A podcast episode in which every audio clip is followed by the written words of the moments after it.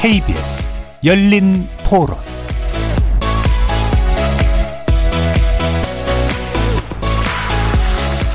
안녕하십니까. 케이비에스 열린토론 정준희입니다.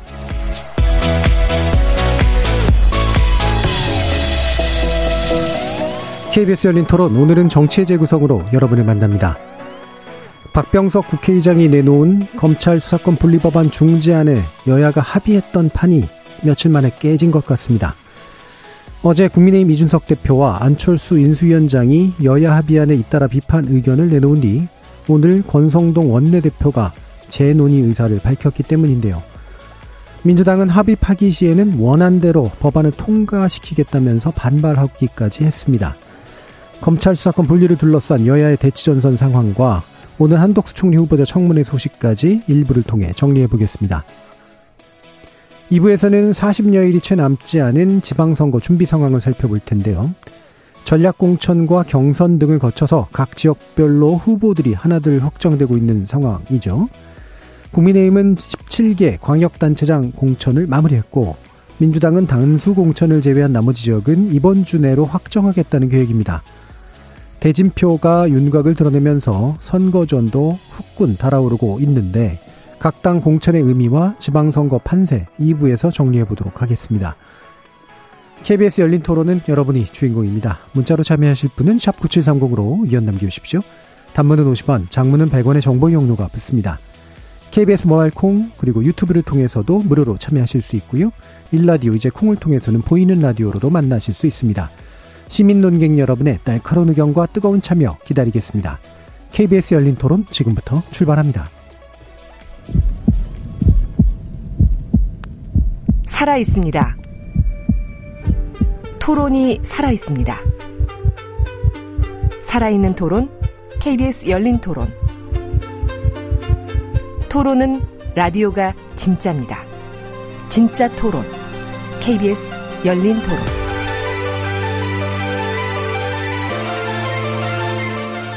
정치를 보는 색다른 시선, 정치의 재구성 함께해 주실 네 분의 논객 소개하겠습니다. 민주당 법률위 부위원장 조기현 변호사 나오셨습니다. 안녕하세요. 조기현입니다. 국민의힘 전남 순천 당협위원장이시죠. 천하람 변호사 자리하셨습니다. 예, 전남 순천의 천하람입니다. 김준우 변호사 함께하셨습니다. 안녕하세요. 대통령 인수위원회 장혜창 청년소통 티에프단장 나오셨습니다. 안녕하세요. 장혜창입니다. 자, 지금 불과 며칠 사이에 여러 가지 일들이 좀 나왔습니다. 일단 박병석 중재안에 대해서 여야가 의총을 거쳐서 합의한 것으로까지 나왔고, 물론 당내 반발들이 있긴 했습니다만, 어, 뭐, 그대로 이제 가지 않겠나 했는데, 아, 바로 월요일인 오늘 그 상황이 이제 반전되는 그런, 어, 분위기죠. 기본적으로 민주당에서는 합의안은 파기된 걸로 판단하고 계신지 말씀 주시죠. 뭐, 공식적인 파기라고 아직 보고 있는 것은 아니고요. 일단은 파기의 의사가 있는 것은 보이는데, 이제 절차에서 확인될 수밖에 없거든요. 네. 어, 소위원회가 진행이 될 텐데 법사위 그 과정에서 합의안을 전제로 논의에 들어올 것이냐, 들어오면 합의안 통과를 위해서 조정하는 논의를 할 것이냐, 또 법사위 전체의 또 이십팔, 구일 어, 저 총회까지 총회 저 국회 본회의 회의까지 네. 일정대로 합의안 절차대로 진행을 할 것으로 기대하고 지금 기다리고 있는 것이고요. 이제 만약 파기를 했다면 소위원회에서부터 이제 거부하고 어, 통과 자체를 막기 위한 액션을 하겠죠. 이제, 그렇다면 이제 공식적인 파기로 보고 그에 따른 대응을, 어, 준비할 텐데, 현재로서는 공식 파기로까지 이제 보지는 않고, 당초 합의한 절차대로 진행하겠다는 입장입니다. 예. 자, 지금 국민의힘은, 어, 입장 선회의 이유가 일단 궁금해서요. 천하람 변호사님께서 좀 말씀 주시죠. 네, 우선은, 어, 사실 정무적인 관점으로 판단하면 중재안을 받아들인 게 막 꼭 나빴느냐라고 단정하기 어렵습니다. 실제 저희 의석수의 격차가 현저하기 때문에 네. 실제 권성동 원내대표가 중재안을 받아들인 직후에 이준석 대표도 뭐, 뭐 백 퍼센트 만족스럽진 않지만 보완수사권도 어느 정도 지켜냈고 절반 정도의 성공이 아니냐라고 판단을 한 바가 있습니다. 그렇지만 저희가 그 주말을 겪으면서 어, 수많은 법률 전문가들이 저희에게 이게 중재안도 받아들여서는 안 된다라는 의견을 전달했고, 실제 저희 당원분들도 여러 국회의원과 당 지도부에 반대 의견을 전달했습니다. 음. 심지어 저한테도 문자를 보내신 분들도 많았습니다. 네. 어, 그런 과정에서 또 한동훈 법무부 장관 후보자께서 어, 중재안에 대해서도 여러 가지 문제가 많다, 보완할 점이 많다라는 점을 이준석 대표와 상의를 하고, 그런 과정을 겪으면서 저희 당내에서도 아, 저희가 중재안을 받아들이는 거에 대해서 좀 재고가 필요하다라는 어, 당내 여론이 좀 많이 올라오게 됐습니다. 예. 그러다 보니까 아마도 이제 한동훈 후보자와 이준석 대표가 대화한 것이 좀 결정적이었던 게 아닌가 싶고요. 그런 음. 과정에서 저희가 어, 민주당 측에 중재안에 대해서 좀 재논의를 하자라는 쪽으로 입장을 바꾸게 됐습니다. 예. 그럼 한 가지 좀 확인해 주셨으면 좋겠는 게, 이게 의사결정 구조라고 하는 게 원내일이기 때문에 의총과 원내대표가 이제 결국은 협상의 당사자, 이제 의사결정의 주체인 형식이잖아요. 네. 최고위를 거친다고 하더라도 대표가 결정할 수 있는 거 아니고요. 음. 권고는 할 수 있지만, 장관 후보자인 경우에는 더더욱이나 먼 사람인데, 네. 이게 당내 결정을 바꾸는 계기가 된다는 게 선뜻 이해가 잘 안 가거든요. 어, 근데 뭐 다른 후보자도 아니고 법무부 장관 후보자이고요. 그러니까 직접적인 어떻게 보면 당사자라고 할 수가 있겠죠.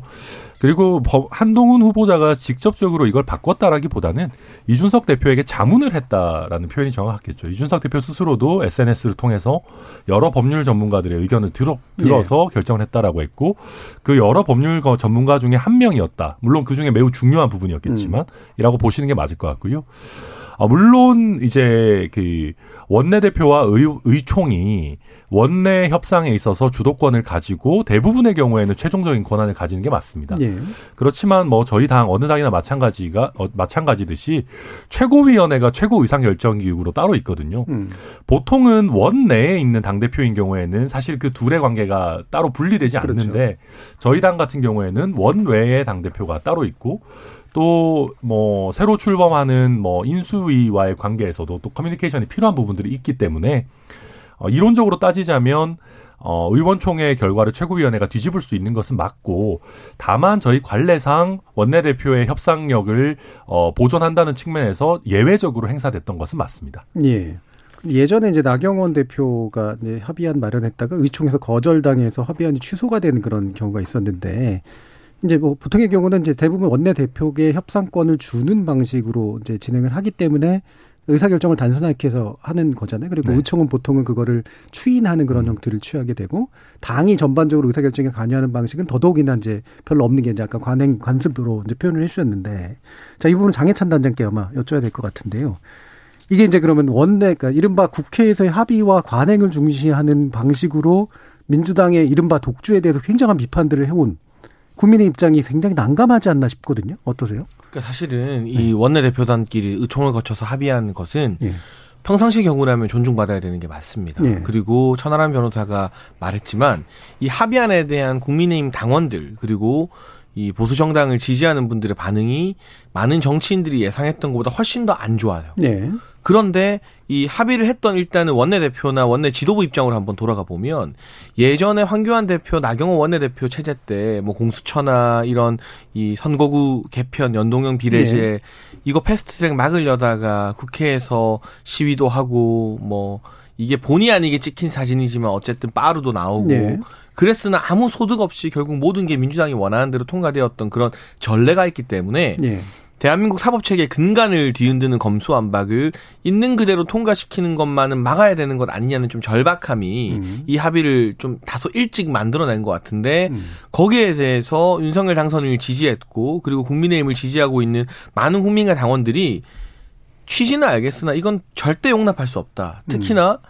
아마도 이런 반대 의견이 단순히 보수적인 진영에서만 나온 게 아니라 뭐 장애인 변호나 인권 변호 활동을 많이 해오셨던 정치와 무관한 현장의 변호사분들이 이 합의안을 받을 수 없다는 의견을 많이 내셨어요. 네. 대표적으로 재심 변호사, 이 박준영 변호사도 계시고, 장애인 변호 많이 하시는 김혜원 변호사 등등 이런 분들이 소위 말하는 정치의 스펙트럼과 무관한 분들이 그런 이야기를 많이 하면서, 이게 보수 진보의 문제가 아니라 이건 국민의 관점에서 봤을 때 어쩔 수 없이 받은 합의안이라 하더라도 재논의가 필요하다는 이야기가 좀 많이 나오게 된 것이고요. 네. 그리고 어, 저도 사실 이 합의안이 발표된 날 방송에서 이런 이야기를 했습니다. 정치인들이 수사 대상에서 빠진 게 제일 아쉽다.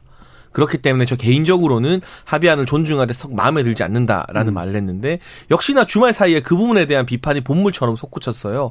합의의 당사자인 정치인들이 그게 민주당이건 국민의힘이건 국회의원들인데 또 선거법의 감시를 받아야 되는 대상인데 선거법과 정치인 범죄 같은 경우는 쏙 빼서 경찰에게 넘겨줬다는 게 국민들의 어떤 분노를 자극한 트리거가 됐던 것 같습니다. 권성동 원내대표 말을 들어보면 처음에 그걸 넣자고 주장했으나 민주당 측에서 강하게 빼자고 해서 어쩔 수 없이 뺐다곤 하는데 그간의 과정이 있다 하더라도 이게 기본적으로 우리 국민들이 정치나 국회에 가지고 있는 불신의 영역을 건드려버리게 된 셈이거든요. 그래서 대의제를 중시하는 제 기본 입장과 또 상충되는 부분이지만 이게 어떤 어 수정이 가능한 법안이나 한번 해보고 다시 후퇴할 수 있는 그런 종류의 법안이 아니라 국가의 근간을 뒤흔드는 법안이기 때문에 국민적 반발이 이 정도로 치솟은 상황에서는 국민의힘이나 권성동 원내대표도 다시 한번 재고하는 결정을 내릴 수밖에 없지 않았겠나 뭐 그 정도로 감안하고 있습니다. 예, 어, 뭐 어떨 때는 이제 국민, 어떨 때는 지지자, 어떨 때는 이제 외부 전문가 이야기를 하시는데 그럼 또 약간 궁금한 게 그 정도의 이야기들이 계속 나왔잖아요. 그러면 먼저 이제 의총을 통과시켜가지고 먼저 합의, 그러니까 먼저 중재안에 받아들이겠다고 국민의힘에서 나왔단 말이에요. 그 정도로 급했나요? 그게 그 절박함과 어떤 음. 트라우마 때문이었다고 봐요. 그 패스트 트랙의 상처가 국민의힘 내부에서는 음. 계속해서 회자될 수밖에 없었고 강경파로 투쟁 일변도로 나섰다가 이 지지층의 환호는 받았지만 결국 실리를 아무것도 못 챙겼던 어, 지난 지도부, 지난 당대표와 원내대표 콤비에 대한 어떤 이 트라우마가 남아있었기 때문에 음. 이번에는 이 백십 석을 가지고 사실 정권 교체를 했지만 민주당이 강행하려는 기류가 너무 강했었고 여기서 그냥 우리가 당했을 때 어, 잃게 되는 것들이 국가적으로 너무 많다라는 그런 절박함과 트라우마가 작용해서 다소 좀 빠르게 합의안이 나왔던 것 같고요. 정무적으로 보자면 국민의힘에서 이 합의안을 박병석 중재안을 받았을 때 민주당은 그동안 강경파들 목소리가 워낙 또 과잉 대표되었어서 민주당은 이걸 못 받지 않을까 이거에 대해서 결론을 빨리 못 내리지 않을까 하는 정무적 계산도 조금은 뭐 있었다고 생각합니다. 예, 예, 예. 음, 알겠습니다. 자 그럼. 그러면 이렇게 얘기를 자세하게 들었으니까 김준우 변호사의 의견을 뭐 한번 전제가 듣죠. 조금씩 음. 뭐 바깥에서 바라보는 사람 입장에서는 다른 것 같아요. 예. 예를 들면 패스트트랙 트라우마라고 얘기를 하시는데 사실 그때 위성정당을 안 만들었으면 민주당이 백팔십 석까지는 못 얻었을 거고요. 오히려 국민의 당이 좀 더 의석을 많이 얻었겠죠. 음. 그리고 국민의힘 자유한국당은 그냥 지금이랑 대동소이한 의석을 얻었을 거여서 오히려 위성정당을 먼저 만들면서 손해를 본 글쎄 뭐 국민의 당을 좀 눌러버리고 강력한 제일 야당을 독점할 생각이었다면 또 모르겠습니다만 전체 진보 보수나 뭐 이런 거의 구도로 보면 오히려 위성정당을 만들어서 손해를 봤습니다. 패스트트랙이 중요한 게 아니라 그 뒤에가 사실 표 계산해보니까 오히려 자기네가 이익일 줄 알았는데 그걸 꼭 그랬던 건 아니었다라는 점. 전반적인 하나. 보수 지역 내. 네. 그걸 좀 짚고 싶고요. 어, 이게 지금 저는 일단 그 민주당 안에 대해서 저도 이제 우려가 많은 입장이었기 때문에 박병석 의장 중재안이 어느 정도 그래도 파국은 막았다는 면에서 저는 높은 점수를 주는 쪽이었습니다. 예. 그래서 이러, 이걸 뒤집는 거는 어, 별로 이렇게 더 다시 국회가 되게 강대강 무드로 된다는 면에서 그렇게 바람직한 것 같지가 않다라는 생각을 좀 많이 하고요. 공직자 문제와 관련된 부분에서 뭐 분노나 이런 것들이 많다라는 지적들이 많은데 다소 과잉돼 있다는 생각을 합니다. 물론 이제 이 부분이 비판받을 소지가 없다고 제가 생각하는 건 아닙니다만 일단 고위공직자의 상당 부분 범죄 같은 경우 일단 공수처가 일 차 수사권을 일단 가지고 있습니다. 네. 그리고 이제 공직자라도 경제 부패 범죄와 관련해서는 여전히 검찰이 일 차 수사권을 일단은 가지고 있습니다. 그러면 남는 건 사실 직권남용죄, 직무유기죄 정도인 것 같습니다. 사실 그래서 어, 공직자 부분을 뺀다라고 얘기하는 부분도 좀 약간 좀 과잉된 수사학이 들어가 있는 게 아닌가 싶고요. 일단 뭐 어, 현재 있는 합의안에도 이제 그런 아까 장혜찬 단장님께서 얘기해 주신 저도 잘 아는 이제 공익 변호사들이 우려하는 부분은 사실은 요 일 차 수사권 문제에 좀 과잉되면서 어, 보완 수사 문제가 이제 소위 단일성 동일성이라는 것이 이제 정치한 중재 아닌지 그다음에 그전에 검경 수사권 조정 이후에 좀 가져갔던 문제 경찰에 대한 통제권 문제가 좀 미비하다는 게 좀 더 중점이 저는 찍혀 있다고 생각하기 네. 때문에 지금 국민의힘 지지층에서 비판하는 거랑 조금 방향과 각도가 다릅니다. 근데 이걸 음. 섞어가지고 저희가 중재안에 대한 비판 용도로 사용하는 것은 좀 섬세하지 못한 접근 혹은 일부러 뭔가 뭉개는 접근이 아닌가라는 생각이 좀 듭니다. 예. 자, 공공일사 님이, 일삼 님이 국민의힘 공당 맞습니까? 합의사항이 어찌 검사 출신 장관 후보자 한 사람의 의견으로 모든 걸 집어삼키게 만든답니까? 라는 말씀 주셨고요. 팔이이팔님은 민주당은 대선 패배의 책임은 온데간데 없고 다수 의석을 무기로 밀어붙이게 하고 있는데 걱정스럽습니다라는 그런 말씀까지 주셨습니다. 지금 현재 민주당은 일단 합의된 중재안을 위주로 진척시키겠다 일정대로라고 네. 지금 있는 입장으로 이해하면 되겠죠? 조기현 네, 변호사님. 예, 그 부분에 대해서 말씀 주시죠. 음.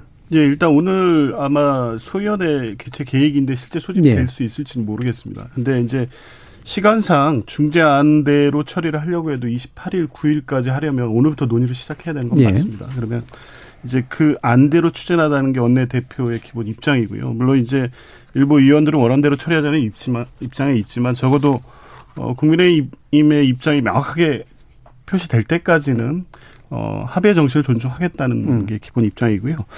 이제 이 그 논의 중에 재논의의 명분으로 삼고 있는 게 아까 언급이 있었습니다. 공범 범죄하고 선거 범죄를 주로 예. 말씀을 하시는데 공범 범죄는 당초에 권성동 의원이 이런 내용에 대해서 모르지 않으셨을 겁니다. 음. 그래서 두 개 범죄, 부패 범죄하고 경제 범죄를 남기고 네 개 범죄를 삭제하는 부분에 있어서 지금 국민의힘의 논리로 주장하는 정치인들 자기 자기 수사에 대한 걸 뺐다고 주장하는 것은 사실에 맞지 않습니다.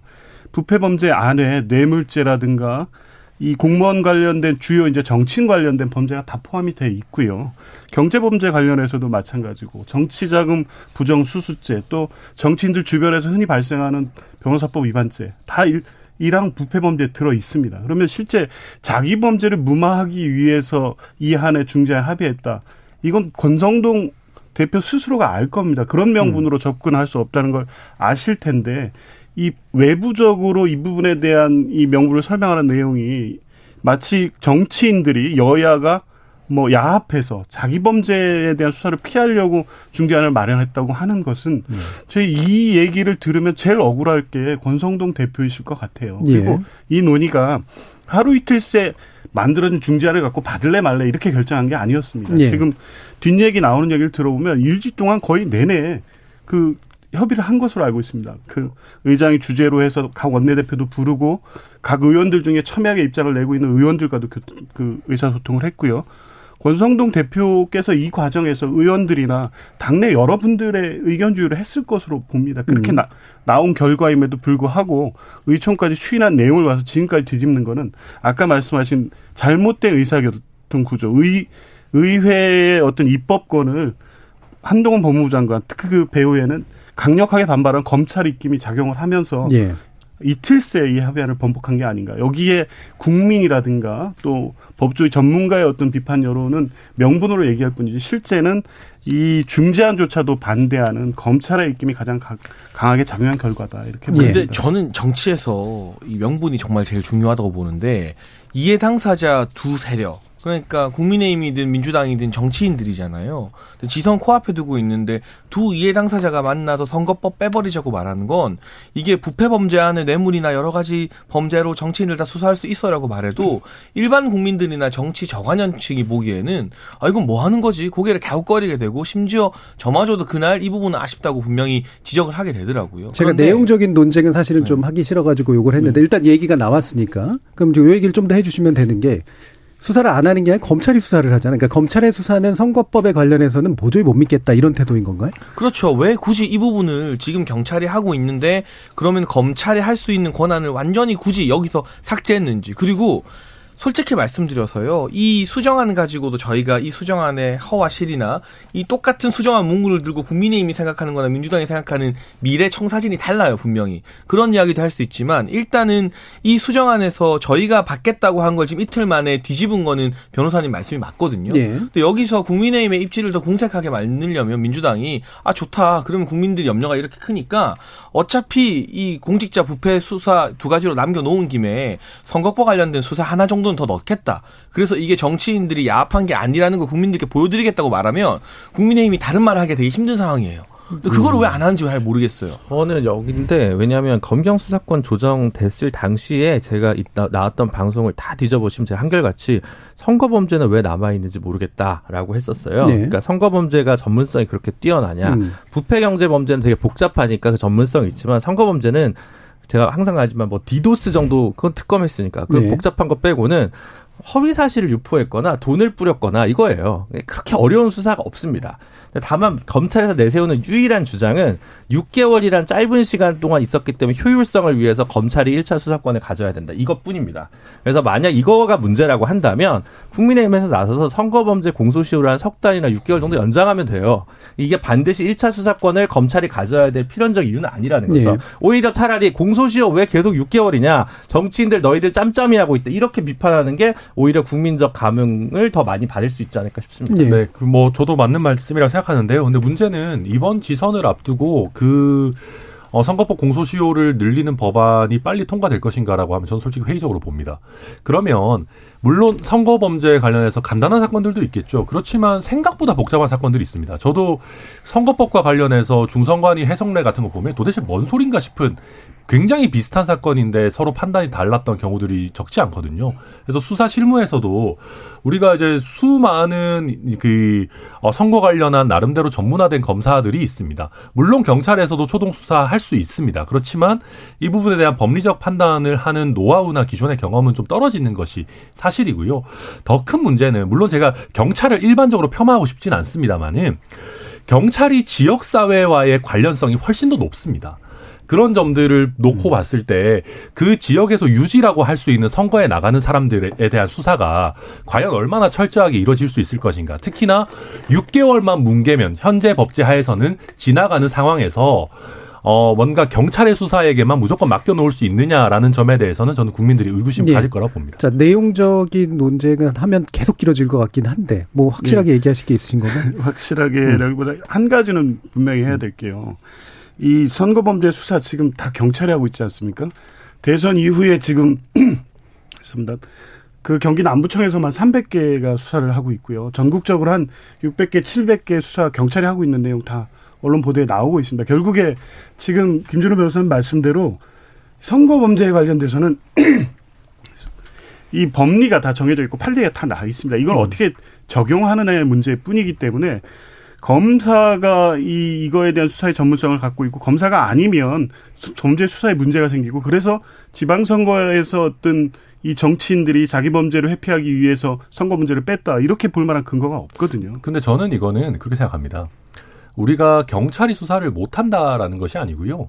경찰과 검찰 모두가 수사할 수 있었던 것을 검찰을 배제한다라는 관점에서 보면 경찰도 대부분의 사건은 성공적으로 잘 수사할 수 있을 겁니다. 그렇지만 경찰의 수사력이 조금 미진하다든지 경찰과 지역사회의 연관관계가 문제되는 일부 사건들이 있을 수 있는데 그런 보완작용들 그리고 경찰에게 긴장감을 주는 작용들이 기존의 검찰에서 했던 부분들이 분명히 있습니다. 예. 그래서 이 부분들을 완전히 다 배제한다라는 거는 지금 제대로 된 견제장치 없이 경찰에게만 다 맡겨놓겠다는 거거든요.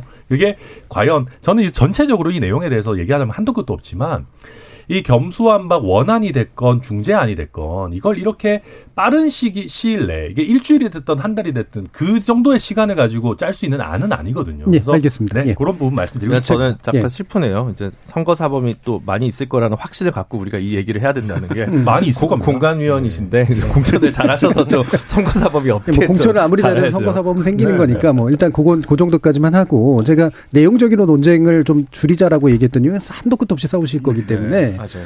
사실은 그냥 현실 정치의 문제로 보고 싶어요. 음. 예를 들면 중재안을 양당이 받을 수밖에 없었던 건 박병석 의장이 강하게 버티면서 음. 둘 중에 어느 한 당이라도 이걸 받으면 그 당 위주로 이제 가겠다라고 이제 얘기한 거잖아요. 결국에는 아무리 민주당이 다수당이라고 하더라도 박병석 의장이 버티고 있는 안 된다라는 건 뻔히 아는 상황이 됐기 때문에 현실 정치를 선택한 건데 지금 예를 들면 국민의힘 만약에 이 안은 못 받겠다 재논의하자라고 하면 결과적으로는 박병석 의장이 중재안 올려서 통과시키는 것이 현실적으로 예상 가능한 어떤 방식이거든요. 그게 국민의힘 쪽에선 지선에 도움된다고 보시는 건지 국민 얘기 많이 하시고 그러지만 결과적으로는 정치적으로 강한 어떤 지지세가 반대를 굉장히 강하게 하고 있다는 말로 이제 시작하셨기 때문에 여론이 확실히 그걸 뒷받침한다고 보시기 때문인 건지 그리고 이후에 결과적으로 예상하는 건 민주당이 강하게 밀어붙여서 결국 박병석 의장과 함께 중재안을 이른바 강행 처리했다라고 하는 이미지를 얻을 생각이신 건지 그게 궁금해요. 그러니까 이게 현실 정치적으로 저도 고민을 굉장히 많이 해봤거든요. 예. 주말 동안. 일단 이 중재안을 일 차로 받는 바람에 이 검수완박 반대 프레임에 힘이 빠졌다고 보시는 분들도 있고 예. 그게 아니다. 이걸 일 차로 받고 뒤 없는 바람에 그게 의도했건 뭐 얻어 걸린 것이든 민주당은 시간적으로 굉장히 다급해졌고 그리고 민주당의 마지노선이 원안에서 중재안 정도로 올라오지 않았느냐 이렇게 음. 보시는 분들도 있어요. 뭐 그런 분도 있겠죠. 저는 네. 어, 두 가지를 놓고 좀 고민하다가 최근에는 후자 쪽인 것 같다라는 생각이 음. 드는데 그게 물론 원내 지도부가 의도하고 뭐 계산한 전략의 결과는 아니었을 겁니다만 지금 민주당의 일부 강경파를 제외하면 박병석 의장도 그렇고 어, 박홍근 원내대표도 그렇고 강행을 하더라도 일단은 중재안 위주로 강행을 하겠다는 메시지들이 많이 나오는 것 같습니다. 네. 그럼 당초에 과거에 우리가 패스트트랙 트라우마 이야기 드렸잖아요. 그런 식으로 민주당이 강행했을 때 정말 검찰이 아무것도 못하는 조직 되는 것이 아니라 적어도 일정 부분에 물론 제가 봤을 때 한참 모자라지만 보안수사 요구권이나 보안수사권 그리고 부패 경제 분야에 대한 이 수사권은 중수청이 발족하기 전까지 가지는 또 여러 부분의 부칙이 지금 또 공백 상태로 있기 때문에 이게 통과된 다음에 이 부칙을 어떻게 적용하느냐는 아무래도 새 행정부에게 조금 더 임의적 권한이 갈 수밖에 없거든요.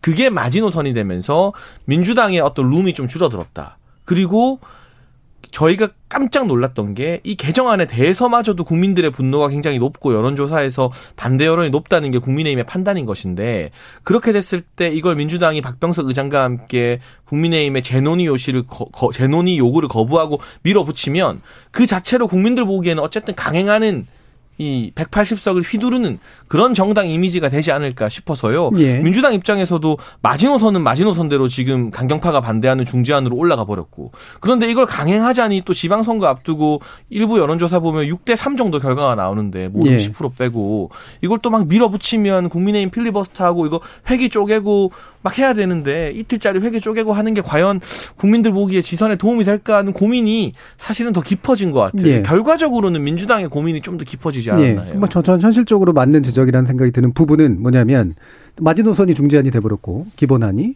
그리고 결과적으로 강행하는 것처럼 만들어질 거 아니냐. 그럼 결국은 손해보는 건 민주당이다. 이런 판단이에요. 어떻게 보세요? 글쎄요. 저는 그렇지 않을 것 음. 같습니다. 이제 중재안에 대해서도 국민 다수가 반대한다는 말씀을 하셨는데 아직 확인되지 않았죠. 그거는 이 국민의힘 내부에서 이틀 동안에 지금 합의안에 대해서 재논의 요구를 하기까지의 과정에서 예. 수렴된 의견 범위라고 봅니다. 국민 다수가 지금 이 중재안을 통해서 의회 그 국회가 이 파행을 겪지 않고 나름대로 합리적 안을 만들어서 처리하고자 하는 입장을 전행했다는 것에 대해서 오히려 긍정적 평가가 더 나올 수도 있을 거라고 보고요. 이제 이, 이 논의를 이렇게 끌고 가는 것은 결국에 지금 말씀하신 의도대로 갔으면 하는 기대라고 보는데요. 음. 결국 이렇게 해서 이제 국민이나 지금 그래서 나요새운 명분이 공직자 범죄를 빼고 선거 범죄를 빼서 자기 범죄를 피하기 위한 것이기 때문에 그것만은 넣어야 된다는 명분을 삼고 계신데 그렇게 되면 국민 여론이 이 중재안조차도 사실은 문제가 있다라는 여론을 형성하면서 강행 처리로 몰고 가려고 하는 것이 음. 지금의 국민의힘 전략인 것 같습니다. 그런데 지금 생각하시는 방향하고 그렇게 일치하지 않을 것 같습니다. 어차피 이 합의안이라는 게 백 점짜리가 없잖아요. 첨예하게 대립되고 있었기 때문에 민주당 내에서도 지지자들이 계속 문자 폭탄 보내고 집회하고 있습니다. 그럼에도 불구하고 받을 수밖에 없었던 거는 그 최악의 국회 상황을 막고 특히 이제 정권이 출범할 때 있어서 민주당으로서도 부담스러운 겁니다. 이런 상황이. 이제 그런 부분을 고려해서 국회의장께서 중재한 안을 사실은 받을 수밖에 없는 상황이었는데도 불구하고 그마저도 이제 받지 않고 재논의 사실상 파기를 선언하고 강행 처리하는 스스로 모양새를 만들어서 정치적 입지를 잡겠다는 것은 일단은 의회 정치를 스스로 부인한다는 측면에서 적절하지 않고요. 이 의사결정이 국민의힘의 원내 지도부 결정을 번복하는 게 어디서부터 기인되는지까지 본다고 하면 이 정치가 이렇게 된다고 하면 이후에 윤석열 정부의 의사결정 구조가 이렇게 또 안 된다는 보장이 있습니까? 원내에서 합의한 내용, 협치한다고 합의한 내용을 당선인이나 청와대가 마음에 들지 않는다고 돌려보내고 번복하는 일을 반복할 단초가 여기서 보인 것 같아서 그 부분도 우려가 큽니다. 네. 저는 한 가지 전제를 들면 이게 굉장히 비상한 법안이다. 그러니까 이게 결코 평시에 다른 여러 가지 이 국회나 행정부가 추진할 수 있는 법안과는 성질이 좀 다르다는 전제를 두고 싶고 의총에서 합의한 걸 가지고 뒤집는 건 의회 정치에 대한 존중이 아니다라는 말씀은 좀 뼈아프게 다가와요. 네. 어찌되었건 의총에서 합의해서 원내대표가 국회의장과 함께 생중계를 했는데 이걸 재논의하자는 것 자체가 의회 전체에 대한 존중이 아니라는 지적을 제가 무겁고 겸허하게 받아들이면서 네. 동시에 그렇다고 해서 이 안건 소유의 취지를 무력화시키는 무소속 사보임이나 민영배 탈당 이런 걸 자행했던 민주당이 의회 정치에 대한 존중을 말씀하실 자격은 또 없지 않느냐는 반문도 네. 같이 드리고 뭐 그렇게 싶습니다. 그렇게 되면 이제 다들 지저분해지는 건데 네. 앞으로도 법사위 안 넘겨도 되는 거고 네. 그렇잖아요. 예. 마찬가지로. 그러니까 결국은 이제 근데 문제는 이제 박병석 의장 마지막이고 이제 박홍근 원내대표랑 이제 권성동 원내대표 새로 이제 와서 어쨌든 뭐 지방선거도 일정 부분 합의했고 이번도 합의하면서 그래도 의회는 조금이나마 협치의 가능성이 생겼다고 생각했는데 이렇게 밟히면 뭐 청문회 문제라든가 뭐 정부 조직법 문제라든가 이제 하반기 내년도 이제 정기 예산 문제라든가 여기에 있어서 민주당 입장에서 보면 권성동 원내대표한테 당신은 근데 협상력이 있느냐? 예. 예. 의총을 받아오겠다. 의총을 믿을 수 있느냐? 음. 뭐, 뭐, 장혜찬 단장 얘기했듯이 비상사태였습니다. 그때는 이렇게 얘기한다고 민주당이 그거를 무슨 소리 하냐 이렇게 얘기하겠지. 그걸 뭐 어떻게 얘기하겠습니까? 이거는 사실은 그 이준석 대표나 뭐 한동훈 장관이 얼마나 센지, 장관 후보자가 얼마나 센지는 잘 모르겠는데 이 부분은 이대로 양쪽의 불만이 다 있더라도 어느 정도 권성동 원내대표한테 좀 맡겨주고 가야 되지 이대로 가다가는 일 년 동안 앞으로 도대체 어떻게 상호 신뢰에 좀 의회가 돌아가겠습니까? 이제 이거는 당 내에서 당과 원내, 원외, 원내 뭐 이런 문제가 아니라 이 앞으로 하반기 정기국회나 내년 상반기까지가 조금 되게 깝깝해질 것 같다는 생각이 되게 많이 네, 들었어요. 천 변호사님까지. 네, 근데 뭐 사실 저희가 중재안에 대해서 합의를 하고 했다고 해서 민주당이 뭐 아주 잘 협조를 했는지 했을지는 잘 모르겠습니다. 사실 이번에 한덕수 후보자 뭐 청문회 이런 과정들을 보더라도 저는 잘 모르겠고요. 그러니까 우리 국회 자체가 민주당이 백팔십 석에 육박하는 의석을 갖고 있으면서 어 글쎄요. 뭐 뭔가 관행들이 이미 다 파괴가 되어 오고 있기 때문에 이게 얼마나 그런 신뢰관계가 구축될 수 있었는지는 잘 모르겠고요. 저는 개인적으로 검수완박 중재안이 나왔을 때 저는 저희 당이 욕을 먹더라도 이 중재안에서는 이름을 빼는 게 낫겠다고 생각했습니다. 강행 처리를 당하더라도 이거는 저는 굉장히 역사에 남을 만한 저는 안 좋은 당 안 좋은 안이라고 생각했고 실제 저희 당내에 있는 꽤 많은 꼭 범 검찰 출신이 아니더라도 법률가 출신 국회의원들은 이거에는 우리가 이름 넣을 수 없다라고 한 분들도 저한테 저랑 얘기해 분들, 본 분들 중에서는 적지 않았습니다. 예. 그런 분위기들이 아마도 전달이 됐고 그런 과정에서 실제로 이번에 오늘 저희가 최고위원회 했을 때 이 협상의 당사자였던 권성동 원내대표마저도 재논의 필요성을 인정해서 최고위원회가 만장일치로 결정을 한 거거든요. 그런 부분들을 보면 이 중재안이라는 것이 정치적 타협의 그냥 결론이지 저희 국민의힘에서 자랑스럽게 내세울 수 있는 안은 애초에 아니었습니다. 자, 지금의 정국 뭐 앞으로 점점점 어려워지지 않을까 싶은데요. 당장 한덕수 총리 후보자 청문회 제대로 진행되고 있지 않습니다. 김준우 변호사님 좀 말씀 주시죠. 저 지금 뭐 사실은 뭐 한덕수 총리 후보자의 여러 의혹 문제 제기가 나왔습니다만 뭐 결정적인 한 방이 나왔다기보다는 음 지금 최근에 조금 소통보다는 강행적으로 여러 후보자들에 대한 입장이 좀 감지되면서 오히려 민주당으로서는 인준에 있어서 투표나 이런 영향력을 행사할 수 있는 총리 후보자에 대해서 조금 더 어, 파워를 주거나 이제 무게 중심을 두게 된 게 아닌가 싶습니다. 만약에 언론의 등지에서 얘기된 장관 후보자 중에 뭐 한 두 명 정도라도 지명 철회가 됐다면 네. 어, 전국이 약간 경색 국면이지만 오히려 한덕수 총리 문제는 좀 쉽게 풀릴 수도 있는 문제를 지금 장관 뭐 정호영 후보자라든가 뭐 김인철 후보자, 이상민 후보자 여러 의혹들이 나오면서 좀 오히려 그 부분에 불똥이 약간 한덕수 음. 후보자한테 좀 많이 튀기는 거 아닌가 이런 생각이 좀 많이 듭니다. 네, 불똥론 지난주에도 좀 나왔던 얘기긴 한데요.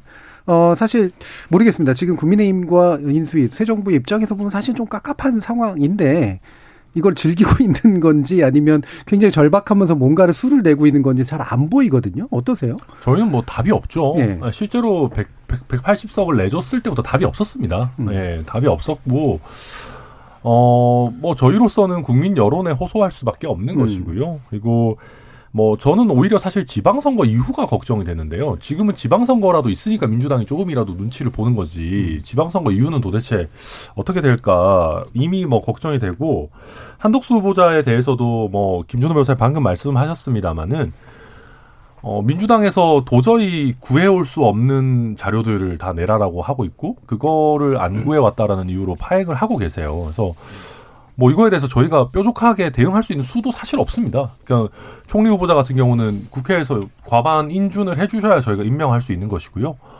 뭐 최악의 경우에 민주당이 끝까지 인준도 안 해주시면 저희는 총리 없이 임기를 시작하는 그런 상황을 맞이하게 될지도 모르겠죠. 음, 네, 조기현 변호사님. 그 도저히 구할 수 없는 자료라고 하시면서 이제 오늘 국회에서도 예를 들고 있는 게 뭐. 사십 년 사망하신 부모의 뭐 거래 자료라든가 몇 개 자료 중에 제출할 수 없는 자료가 있다고는 보여집니다. 그 네. 부분은 있는 그대로 소명하시면 됩니다. 다만 문제되고 있는 최근의 김앤장의 업무 내역이라든가 또 후보자 본인의 부동산 십 년치 거래 내역 이런 거 왜 낼 수가 없죠? 그러니까 이제 이게 영업 비밀이라고 하는데 그 부분 아시지 않습니까? 변호사법에도 예전에는 뭐 이런 부분 공개를 요구하면 법무부나 이런 데서 영업 비밀이라고 본인도 이제 거부하지 않았지만 이천십삼 년에 변호사법의 개정안에 그걸 넣어서 수입 내역 오 년치 다 제출하게 돼 있습니다. 이제 이건 법률로 법정이 돼 있으니까 되고 그러면 고위 관료에 대해서는 법이 없으니까 영업비밀로 보호해야 되냐. 음. 그렇게 보면 안 되지 않습니까? 이거 인사청문이라고 하면 그 변호사법에서도 변호사 출신의 고위 관료의 문제였습니까? 그러니까 관료로 가는 분들이 수임 내역에서 이해충돌이 발생할 수 있기 때문에 그 부분에 대한 수임 자료를 제출하라고 법정을 한 것이고 다 제출되고 있지 않습니까? 그래서 낙마하는 후보자도 생겼습니다. 그러면 한덕수 후보자 지금 영업비밀이라고 감추지 마시고 김앤장이 거부하면 본인이 연도별로 해서 핵심 이 저 수행한 업무에 대한 그 자문 내역 제출할 수 있지 않습니까? 근데 그걸 끝까지 안 밝히신단 말입니다. 근데 오 년 동안 이십억가량의 자문료 납득이 안 되지 않습니까? 도대체 무슨 일을 하길래 그 정도의 자문료를 더군다나 변호사도 아닌 법조인도 아닌 분한테 고위 관료라는 이름으로 지급된 보수입니다. 그러면 이게 무엇을 대가로 지급됐는지 확인해야 되지 않겠습니까?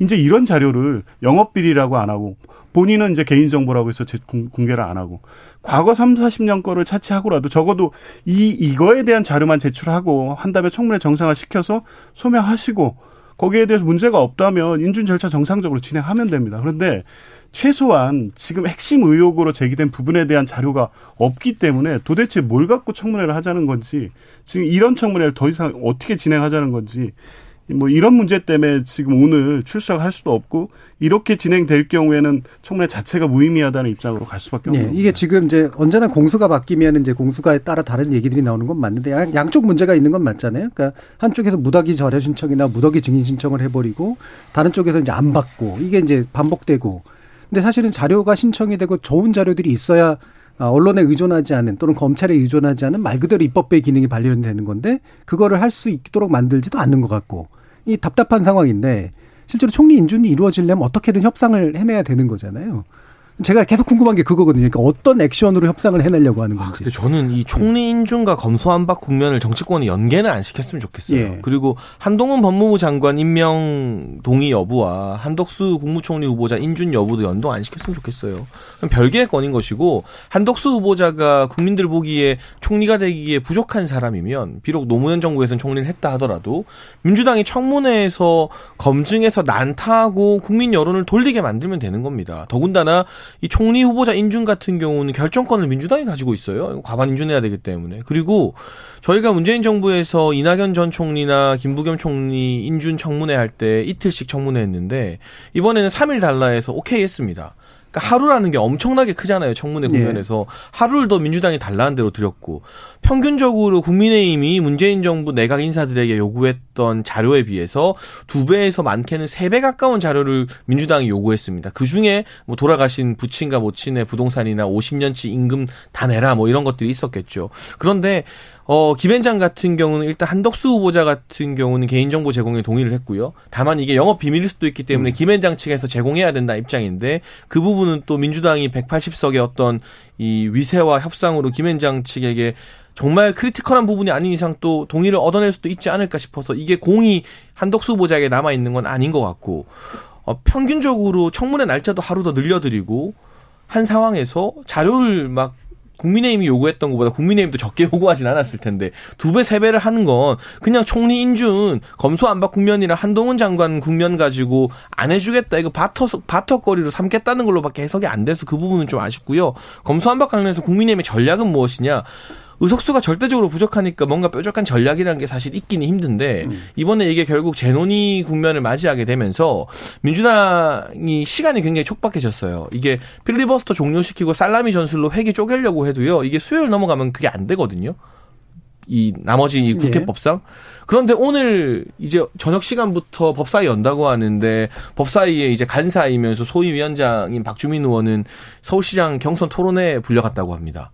그러니까 비대위에서 일정을 중복으로 잡는 바람에 박주민 의원이 방금 전에 페이스북에 이거 너무 불만이다, 비대위가 잘못한다라고 글도 올리더라고요. 그러니까 이게 사소한, 평소라면 별일 아닌 일인데 네. 법사위 오늘부터 열어서 내일 끝내야 민주당이 시간을 채울 수 있는데 또 서울시장 경선은 경선대로 해야 되니까 중요한 법사위 간사를 지금 토론회로 부르는 이런 상황 속에서 이게 국민의힘의 전략은 아니지만 이게 핑퐁하다 보니까 민주당이 타임라인을 놓칠 수도 있지 않겠나 하는 그런 작은 기대를 한번 가져보고 싶습니다. 그러면 오히려 저는 국민의힘이 곤란해질 음. 것 같은데, 왜냐하면 그 타이밍을 놓쳐서 중재안을 기반으로 해서 강행 처리를 민주당이 해서 거부권을 윤석열 당선자가 대통령 신분 댁에서 바뀐 상황에서 거부권을 행사하시면 총리 인준은 신한국당이 반대해서 육 개월 동안 총리 서리를 했던 김종필 체제, 서리 체제로 음. 이제 재방송이 되는 거죠. 그때도 이제 큰 명분 없이 반대를 사실 신한국당에서 했는데 육 개월을 끌었으니까. 왜냐하면 그건 심지어 디제이피 연합이었으면 국민적인 네. 어쨌든 그분이 뭐 군부 독재 뭐 했더고 뭐 했었고 이렇게 뭐 마음에 안 드는 부분이 있을 수 있지만 총리를 했던 분이고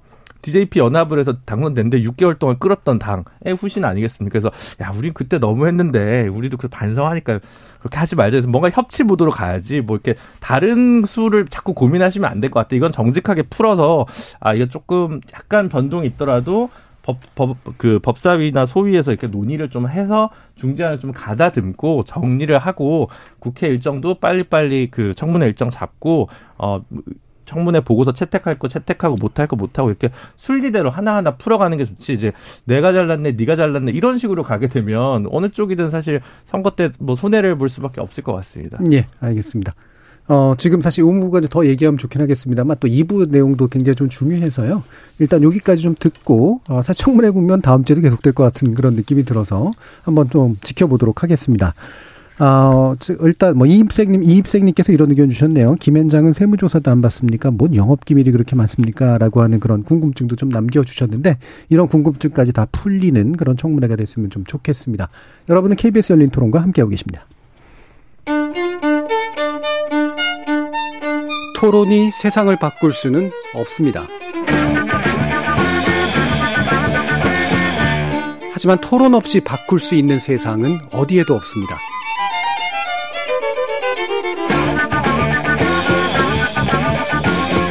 세상의 선한 변화를 갈망하는 당신, 정답이 아니라 질문의 힘을 믿는 당신, 우리 케이비에스 열린 토론에서 만납시다.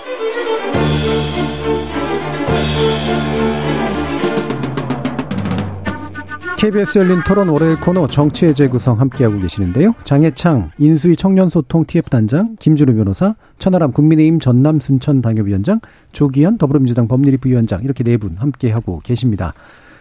자, 일단 어 일단 뭐 소, 손이 빠른 건 음, 지선에서 지금 국민의힘 쪽인 것 같아요. 비교적 일찍 일찍 일찍 후보 굵직굵직한 후보들 정해 나가고 있는데.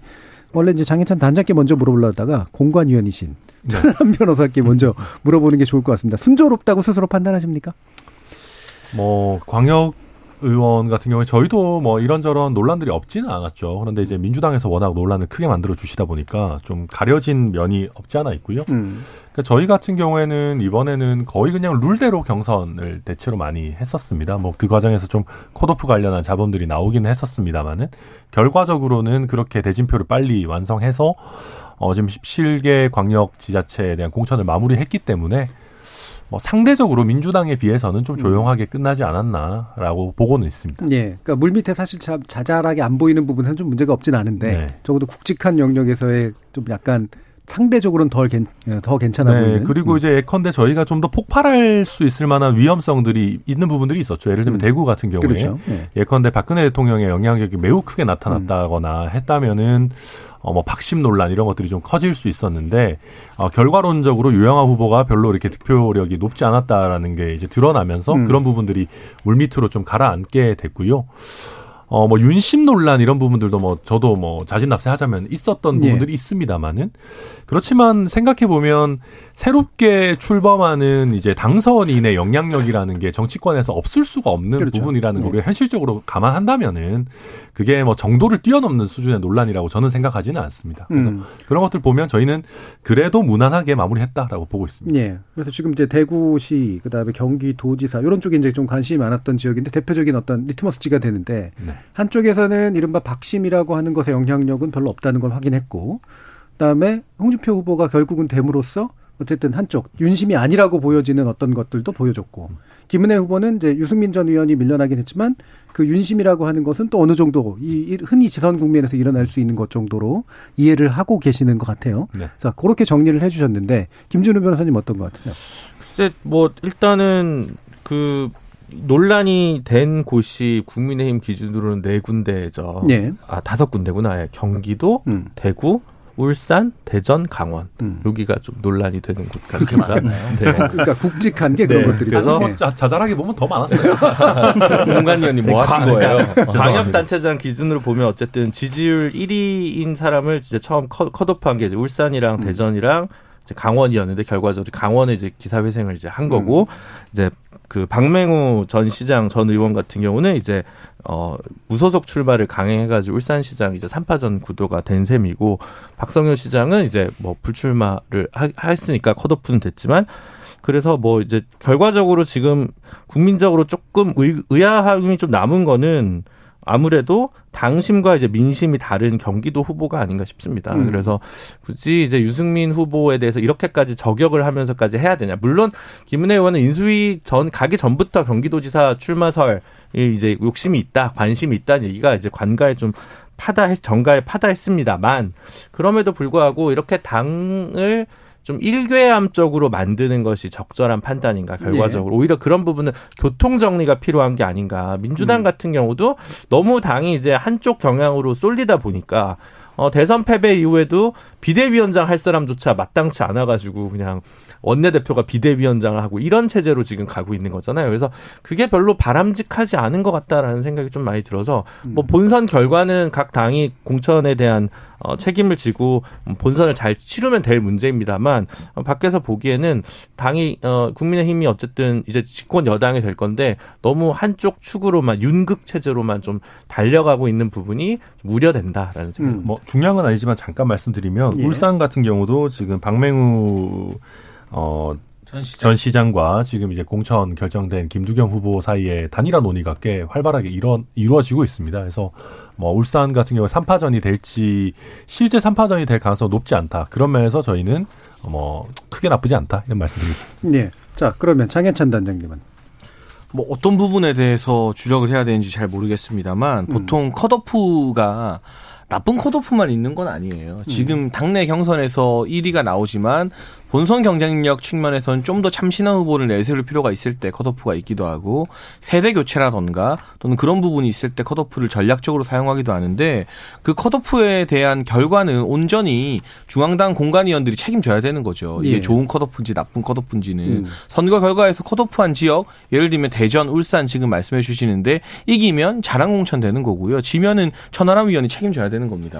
그렇죠? 예, 알겠습니다. 그래서 그 부분은 조금 결과를 봐야 된다. 예. 근데 지금 상 상태에서 대전이나 울산 등에 대한 지지율 일 위를 컷오프하는 게 잘했느냐 못했느냐 판단하기에는 좀 이른 감이 있다. 이 지역 주민들의 선거 결과를 보자는 말씀을 드리고 싶고요. 개인적으로 저는 경선 좋지만 전략 공천이나 뭐 컷오프, 단수 공천 등이 절대 악이라고는 생각하지 않습니다. 그런 어떤 시도가 없으면 참신한 인물이나 새로운 인물이 정치권에 수혈될 수조차 없거든요. 그 예. 부분에 대해서 국민적 동의를 받는 게 중요하다는 대전제를 좀 말씀드리고, 아무래도 경기도 이야기를 제일 많이 해야 될 것 같은데요. 제일 좋은 건 단시 당심과 민심이 비슷하게 가는 것이고, 민심이 당심을 견인해가는 게 제일 훌륭한 선거라고 할 수 있겠죠. 그런데 이번에는 사실 당심과 민심의 격차가 좀 컸다라는 건 부정할 수 없는데, 네. 김은혜 후보에게는 이제 민심을 당심만큼 끌어올릴 만한 과제가 있는데, 저는 유승민 후보 보면은 좀 안타까워요.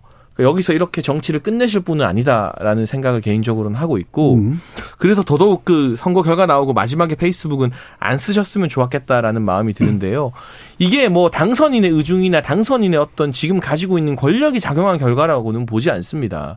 상대적으로 정권교체 과정에서 대선에서 누가 어떤 기여를 얼마나 더 많이 했느냐. 그러니까 김은혜 의원 같은 경우는 본선부터 해서 계속 공보단장으로, 또 당선인 대변인으로 이 기여를 많이 한 것에 대해서 당원들에게 점수를 높이 받았 던 것이고, 유승민 후보 같은 경우는 당심의 벽이 여전히 참 높다는 걸 절감하게 되었지만, 보통 이런 식으로 당심에서 한번 외면받으면 그 다음에는 좀 당원들이 마음의 빚을 느껴서 이제 좀 그 굳었던 마음이 풀리고 녹는 결과들이 우리 정치에 보면 또 왕왕 있기도 하거든요. 예.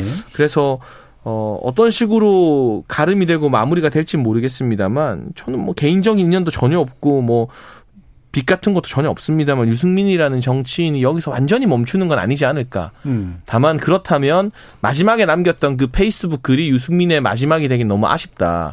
뭔가 선당우사하고, 이렇게까지 나를 외면하는 당원들에게 그래도 한 번 더 다가가려는 그런 노력이 있다면, 또 다른 또 전환점이 올 수도 있지 않을까 하는 마음도 들어요. 유승민 대표에게 마음의 빚이 있는 겁니까? 아, 저는 없고. 아, 네. 네. 음. 제가 왜 마음의 빚이 있어요?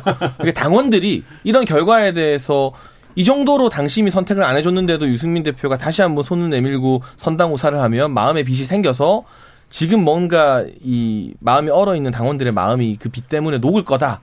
그런 차원에서 이 페이스북 글 이렇게 쓰시는 것보다는 이해는 되지만 뭔가 또 다른 모습 보여주시면 더 좋지 않을까 하는 아쉬움이 음. 든다는 거죠. 네. 네.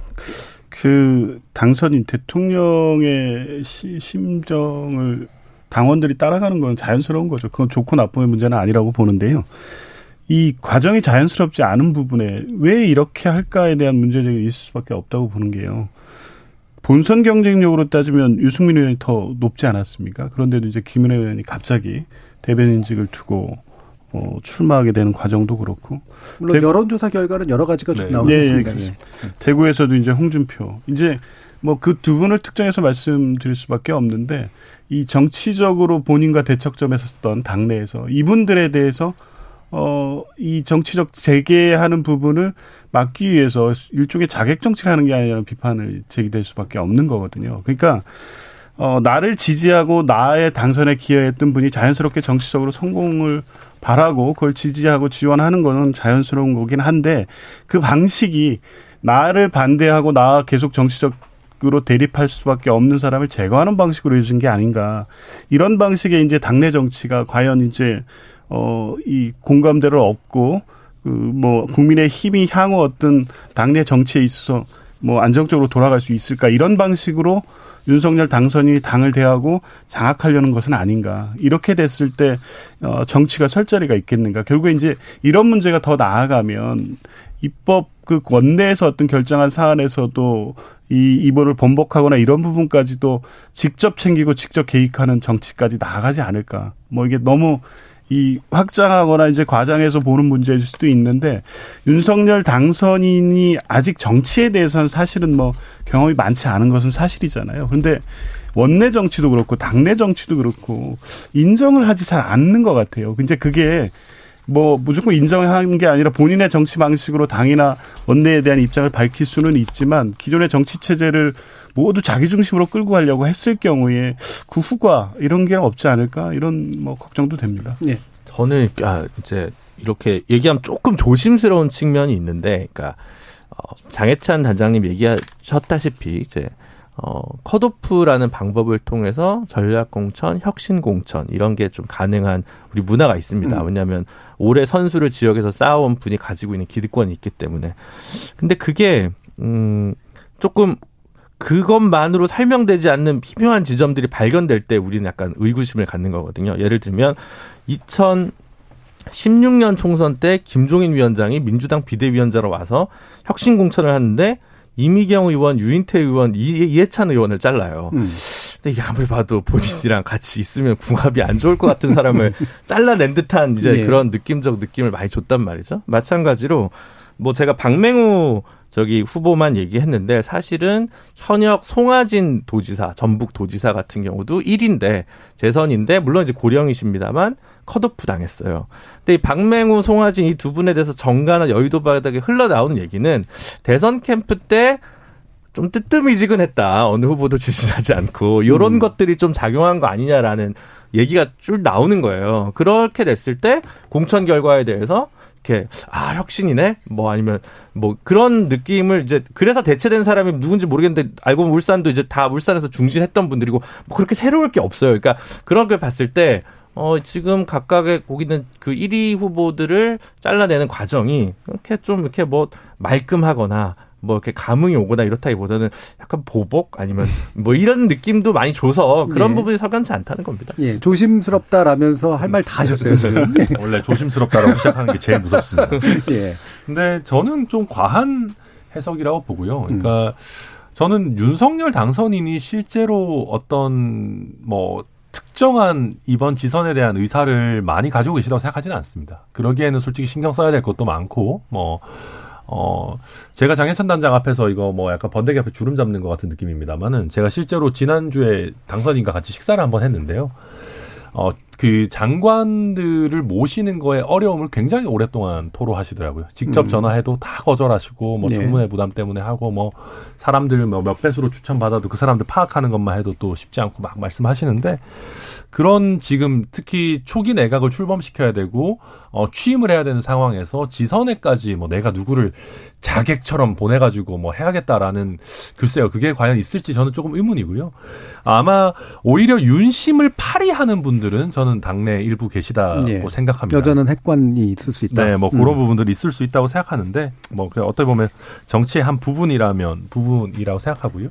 그리고 김은혜 의원이 출마할 때 아마 그 누구도 설령 뭐 어느 정도는 선전을 하겠다고 예상했겠지만 유승민 후보를 꺾을 거라고 예상한 사람은 당내에 많지는 않았습니다. 네. 없었죠. 예, 그러니까 만약에 윤석열 후보께서 그걸 내다보고 김은혜 후보를 자객으로 보낸 거라면 윤석열 후보의 정치력을 우리가 엄청나게 높게 평가해 줘야 됩니다. 네. 레벨 구십구 정도 줘야 되는 겁니다. 알겠습니다. 네, 그런 면에서 저는 이런 것들이 좀 과도한 결과론을 가지고 과도한 해석을 붙이고 있다라는 말씀드리겠습니다. 아, 근데 저 진짜 궁금한 게 하나 있었는데 마침 본 김에 네.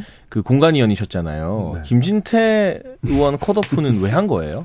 아, 과거 발언 때문인 건데 네, 실제, 그게 네. 반대했던 분이 최재형 의원이랑 한기호 사무총장 두 분인 걸로 외부에 알려진 것 같은데 그럼 나머지 다수의 공관위원 전원은 아 이건 좀 문제가 있는 발언을 많이 하셨으니까 이번에 쉬어가는 게 좋겠다라는 일종의 공감대가 형성이 됐었던 건가요? 네, 맞습니다. 근데 네. 그러면 이제 단식을 하시고 저는 결과적으로 이번 강원도 공천이 김진태 의원을 위해서도 그렇고 우리 당을 위해서도 되게 잘 됐다고 보거든요. 분명히 문제가 있었던 발언들이 있는데 그 부분에 대해서 김진태 후보가 깔끔하게 사과하시면서 본인의 이미지도 또 당의 이미지도 이 오일팔이나 역사적 사건에 대해서 부정하지 않는 쪽으로 옮겨온 건 결과적으로는 참 잘 됐다고 보는데 비슷한 또 다른 많은 이유로 컷오프를 당했던 분들이 예를 들면 단식도 하고 더, 더 극단적인 방법도 쓰는데 받아들여지지 않는 것과 김진태 의원이 단식 농성을 해서 사과라는 어떤 조건을 제시해서 이게 받아들여지는 것의 차이는 뭔가요? 인지도나 어떤 이 지지율 때문인 건가요? 뭐 현실적인 부분이 당연히 작용합니다. 그러니까 예컨대 김진태 후보 말고도 저희가 내세울 수 있는 충분히 이길 만한 후보들이 음. 복수로 있었다면 당연히 김진태 후보 컷오프를 끝까지 고수를 했겠죠. 근데 어, 여론의 향배가 사실 그런 식으로 저희한테 우호적으로 가지는 않았고 김진태 후보를 끝까지 컷오프하는 경우에 강원도 지면 누구, 누가 책임질 거냐라고 하는 현실적인 부분이 분명히 있었습니다. 그리고 예. 아까 말씀하셨듯이 저희가 김진태 후보와 관련해서 어, 호남에서의 민심, 호남뿐만 아니라 수도권에서의 민심을 저희가 사실 굉장히 많이 고려했고 그때까지 오일팔 망언에 대해서 사과하고 있지 않았다라는 걸 되게 중요하게 사실 봤었습니다. 그런데 예. 이제 어, 그 부분이 일정 부분 아까 말씀하신 것처럼 해결된 것 플러스 어, 강원도를 그래도 저희가 내줄 수는 없다라는 현실적인 부분이 감안됐습니다. 알겠습니다. 결과적으로는 되게 잘 된 것 같아요. 예. 두 분의 그 논의를 보니까 뭐 지금 이제 장혜찬 단장께서 청와대를 가신 건 아니긴 합니다만 당청이 분리가 돼 있구나라는 그런 느낌 같은 게 네. 들었고요. 아, 저는 안 들어갑니다. 예. 미리 말씀드리자면. 네. 예. 어, 제가 이제 뭐 사회적으로서 질문하고 싶었던 부분까지 뭐 어떻게 얘기가 되기 돼가지고 어, 잘 들었고요. 민주당 얘기를 할 만한 시간이 많이 남진 않았습니다만 함께 얘기했으면 좋겠습니다. 아, 민주당의 지금 공천 과정이 썩 원활해 보이진 않아요. 속도감이라든가 여러 가지 면에서 보면. 당내에서 지금 어떻게 보고 계신지 일단 조기현 변호사님 말씀 좀 듣죠.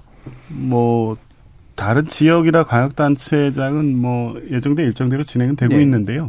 계속 이제 서울시 문제가 음. 서울시장 선거가 부각되다 보니까 여러 가지 곡절이 있어서 음. 이제 전체적인 난항이 있는 것 같은 거 아닌가 이렇게 비춰지는데 그렇지는 않습니다. 음. 이제 경기도지사 경선 같은 경우에도 지금 이제 오늘까지 해서 경선 투표가 진행돼서 아마 오늘 일 차 발표가 있을 거고요. 예.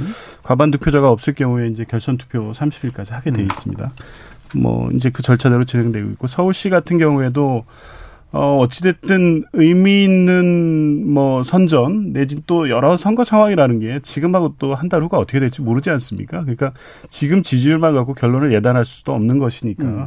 경쟁력 있는 후보를 뽑아서 뭐 이길 수 있는 선거를 만들어야 되니까 이제 여러 가지 고민이 있었는데 결국에 이제 어 지지자들이나 아니면 또 이제 대선 이후의 서울시장 선거에 대한 어떤 기대를 갖고 지켜보시는 분들이 흡족할 만한 어떤 신선함 뭐 이런 거는 결과적으로 없었죠. 근데 어쨌든 음.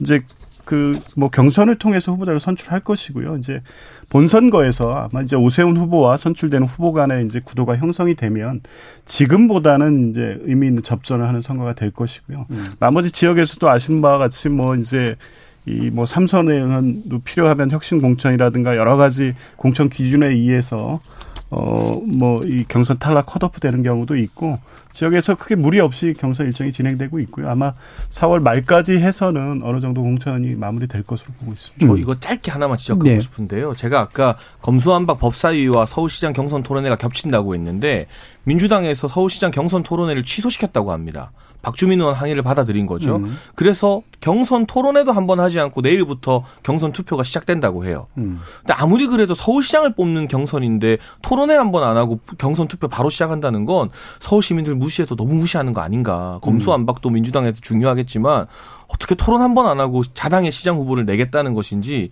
이 부분은 참 궁금해요. 네, 송영길 대표께서 뭐 누가 나가도 못 이긴다고 했으니까요. 그게 뭐 큰 문제 있겠습니까? 그러니까 이제 이런 상황을 왜 만들었겠습니까? 이 정도로 진행이 됐으면 됐는데 합의안을 번복하니까 이 급박한 정치 일정 때문에 불가피한 상황이 만들어졌고요. 세 분의 후보에 대해서는 굳이 경선 토론을 하지 않더라도 여러 차례 토론이 있었습니다. 유튜브나 이런 걸 통해서 공식 토론이 뭐 불가피한 일정으로 차질이 생겼다고 해서 시민들의 선택에 있어서 당원들이나 여론의 선택에 있어서 문제가 생길 정도로 안 알려진 후보들도 아니기 때문에 크게 걱정 안 하셔도 될 것 같습니다. 예. 김준우 변호사님. 그 저는 뭐 이거는 뭐 민주당이 이제 새로운 인물, 경쟁력 있는 인물을 이제 못 데리고 온 거 이런 것도 뼈 아프긴 한데 전반적으로 보면 이제 송영길 대표가 출마하냐 안 출마하냐 관련해서 그리고 박영선 장관을 다시 출마시키냐 안 출마시키냐 이 과정에서 리더십의 결핍, 부재 네. 이게 되게 민주당의 큰 그렇죠. 문제라고 생각이 들고요. 네. 결국은 이천이십 년 총선 이후 즉 포스트 이해찬 체제 이후에 민주당의 오너십 있는 당의 리더가 좀 없는 음. 그런 부분들이 계속 노출되는 것 같아요. 그러니까 비슷한 연배 삼팔육 어, 정치인들이 꽤 연륜을 가지고 있지만 뭐 좀 다른 분들을 압도하는 지도력을 사실상 못 갖추고 네. 있고 이 와중에 비대위원장도 사실은 조금 어, 뭐 원내대표가 그냥 하게 되는 것도 아까 말씀드렸지 좀 이상하고 박지원 원내대표 아 박지원 비대위원장을 이제 외부에서 데려왔는데 제가 볼 때는 지금 메시지 굉장히 좋거든요. 음. 근데 하는 결정들을 다 외부자의 무슨 논평가처럼 취급돼가지고 비대위원장 힘이 전혀 안 실려요. 이거 왜 있는지를 잘 모르겠어요. 약간 레드팀 같은 느낌. 네, 정도예요. 그래서 네. 그 여러 가지로 이 조율 기능이 완전히 이제 사라지는 게 이런 상태라기 때문에 지방선거 전체 전략을 어떻게 짜고 있는지도 모르겠고 그런 면에서 보면 지금 다시 약간 군웅할거 주인 없는 집, 그러니까 자치와 문건도 아니고 뭐 이, 이두저도 아닌 것 같아서 뭐 어떻게 어떻게 시간이 지나면 지방선거는 넘기겠습니다만 빨리 이 당대표 선거를 다시 하면서 리더십을 복원하는 문제가 앞으로도 굉장히 중차대한 과제라고 생각이 듭니다. 예. 자, 천, 천 변호사님은 어, 네. 예, 상대적으로 네. 민주당의 잘못에 의해서 우리가 덮이고 있다 이제 이런 식의 표현을 네, 쓰셨는데 뭐, 저, 저, 뭐가 더 핵심적인 문제라고 보세요? 네, 맞습니다. 예. 네, 그 민주당에서 사실 이번에 서울시장 선거 관련해 가지고 어, 몇 가지, 아까 리더십의 부재도 말씀하셨지만 굉장히 많은 과제들을 노출했습니다. 일단, 송영길 대표의 출마로 인해서 촉발된 이제 오팔육의 뭐, 이선 후퇴 논란. 사실 오팔육의 이선 후퇴라는 굉장히 좋은 하나의 뭐, 되게 컨셉이 있었는데 이게 되게 흐릿해졌죠. 흐릿해졌고요. 음. 그 다음에 이제 송영길 대표의 뭐 자출 내지는 차출과 관련한 여러 논란들 겪으면서 이게 개파 논란이 있는 것이 아닌가. 이제 어, 뭐, 저희 당에는 뭐, 윤심 논란 얘기하셨지만, 마찬가지로 민주당에서도 이재명 상임 고문을 제외하고는 마땅한 지금 차기 뭐, 권력, 어, 어떻게 보면 구심점 같은 것들이 안 보이면서, 어, 기존의 뭐, 지금 체제들이 약간 무너지고, 친명과 뭐, 비명으로 나눠지는 그런 과제들을 지금 겪고 있으면서 그게 또 좀 파열음을 내는 것 같고요. 거기서 저는 저, 결정적으로 민주당이 민주당이 저희보다는 정치력을 좀 더 세련되게 발휘한다라는 거를 느끼는 지점들이 과거에 적지 않았는데 음. 최근에는 좀 되게 너무 뭐랄까요 무디다 내지는 아마추어적이다라고 생각한 지점들이 생겼습니다. 대, 대표적으로 이번에 전략공천위원회라는 게 있었어요 민주당에. 거기서 송영길, 박주민 컷오프를 발표를 했는데 음. 저는 이 사람들이 왜 이러나 싶었던 것이 전략공천위원회라면 차라리 누군가를 컷오프시키는 것을 발표하는 게 아니라 어떤 특정인을 전략공천을 한다라는 어떤 플러스적인 메시지가 나오게끔 충분히 할 수 있는 뭐 역할이 있었어요. 근데 그거에 대해서 중간 과정에서 갑자기 송영길, 박주민 컷오프를 발표하고 그걸 또 비대위에서 뒤엎고 이런 과정들을 겪다 보면 국민들 입장에서는 어, 민주당의 대략 절반 정도에 되는 사람들은 송영길, 박주민이 부적다, 부적절한 후보라고 스스로 자인한 것 아니냐라는 것을 느끼실 수밖에 없단 말입니다. 그런 상황에서 아무리 경선이라는 과정을 한 번 더 겪는다고 한들 이분들이 과연 재활용 내지는 재사용될 수 있겠느냐. 그러니까 이런 과정에서의 너무 아마추어적인 면을 많이 보여준 것이 뭐 말씀하신 것처럼 오너십의 부재인지 뭐 계파 갈등이 심한지 모르겠습니다만은 제가 아는 뭔가 정치를 잘하는 좀 표현이 약간 좀 싸가지 없습니다만은 쇼를 잘하는 민주당의 모습과 괴리돼 있다라는 게 많이 느껴졌습니다. 음, 예, 최 변호사님. 그, 그 부분에 대해서 한 네. 가지만 그 이런 상황이 지금 말씀하신 문제에 대해서 그런 평가가 있을 수 있는데요. 뭐 국민의힘도 마찬가지지 않습니까? 그러면 김진태. 네. 네. 아, 네. 나라 걱정에 예. 목이 메이셔가지고. 맞습니다. 그래서 할 말은 없어요. 예. 목이 좀 아프시죠. 예. 이제 결과적으로 최근에 이광재 의원께서 이제 출마 선언하고 일대일 음. 구도가 됐지 않습니까? 즉 그게 똑같은 겁니다. 그 공천 심사 과정에서는 여러 가지 전략적 고민을 하는데 그 자연스럽지는 않았죠. 이런 이런 과정이 없었으면 더 좋았긴 할 텐데 이건 뭐 각 당이 각 처한 일단 현실에 따라서 바, 발생되는 거기 때문에. 뭐 이제 그런 문제까지도 극복해내느냐 이게 이제 선출된 후보들의 과제인 것이고요. 어떤 정당의 어떤 정체성이라든가 공천 과정 전반의 어떤 문제까지로 보는 거는 좀 무리가 있었습니다. 근데 이거 비하인드 스토리인데요. 지난주에 이제 우연한 기회로 오세훈 서울시장과 저녁을 잠깐 했는데 두 분 다 저녁을 들어 정치를 하시는군요. 뭐, 예. 우연이라고 해요. 예. 약속하고 만나셨기 삼 퍼센트 안팎의 박빙 선거가 될 걸로 확신하고 있더라고요. 예. 서울시장 선거. 지금 뭐 여론조사 격차 많이 벌어지고 이게 결과 나오는 게 자신에게 결코 유리하지 않다. 그리고 음. 민주당에서 송영길이냐 아니냐 논쟁을 일으키는 게 오세훈 시장은 이건 의도적으로 민주당이 지금 송영길을 띄워주는 것이다. 예. 결국 송영길이 돼서 어, 민주당의 어떤 조직력이나 결집력이 굉장히 불타오르게 될 것이다. 왜냐하면 언론을 보면요. 민주당 공천에서 송영길 전 대표 이름밖에 안 보여요. 음. 송영길을 컷오프 하느냐 마느냐, 경선에 넣느냐 마느냐. 그래서 얼마 전에 이 시위대 앞에서 멋지게 중국 노래도 한국 뽑으시고 막 이런 것들만 기사에 나오고 있기 때문에 그 부분에 대해서 저도 처음에는 민주당이 왜 이렇게 오락가락하지 했는데 이게 결과적으로는 송영길 대표 띄우기가 또 되고 있는 것 같다. 저희의 음. 중재안 받은 게 좀 섣부른 중재안 받은 거였지만 결과적으로는 제가 아까 네. 정무적으로 민주당의 룸을 좁힌 것처럼 이 송영길 대표가 만만치 않은 후보가 될 것 같고 그 부분에 대해서는 국민의힘 내부에서도요 좀 바짝 긴장해야지 지금 나오는 서울시장 여론조사 결과 가지고 낙승이다 뭐 이렇게 생각하는 건 굉장히 위험한 기조가 아닐까 싶어요. 예, 네. 김준우 변호사님. 어, 저는 글쎄요. 근데 이게 모르겠어요. 전 제 이게 이렇게 얘기하면 조금 그 제 평소 논지가 두 개가 섞일 때가 있는데요. 그러니까 하나는 저는 인위적 세대 교체를 반대하는 쪽입니다. 근데 어 요 판에서는 올해 일월 달부터 어 송영길 대표가 본인 이제 불출마 선언했던 거랑 이번 대선 패배 책임지고 우상호 의원이 서울시장 불출마 선언을 했으면 사실은 이번 적어도 수도권에서는 가급적이면 경기도와 서울시장 선거에서는 이른바 오팔육 정치인 불출마 선언을 해가지고 좀 프레임을 바꾸는 게 좀 더 좋지 않았을까라는 예. 생각이 들어서 그리고 본선 경쟁력이 그래서 꼭 송영길 어, 의원 대표가 박주민 의원보다 꼭 높을까? 여기도 저는 약간 물음표가 있어서 잘 모르겠어요. 알겠습니다. 예. 자, 오늘 케이비에스 열린토론 월요일 코너 정치 재구성을 이 정도로 마무리할까 하는데요. 오늘 함께해 주신 김준우 변호사, 장혜창 단장, 조기현 변호사, 그리고 천하람 변호사 네 분 모두 수고하셨습니다. 감사합니다. 감사합니다. 감사합니다. 감사합니다. 중재가 이적행위로 타협이 야합으로 합의를 지키는 게 순진함으로 받아들여지는 정치 상황. 많은 정치인들이 소수의 강성 지지자들의 끌려다니 생긴 고질병이라고들 하는데요. 문제의 일부를 지적하는 데선 타당한 것 같은데 현상의 원인과 결과로 혼동하고 있는 건 아니냐 측면에서는 온당치 않아 보이기도 합니다. 중재, 타협, 합의를 통해서 시민과 지지자들에게 효능감을 주는 건 현실 정치인의 몫이니까 말입니다. 지금까지 케이비에스 열린 토론 정준이었습니다.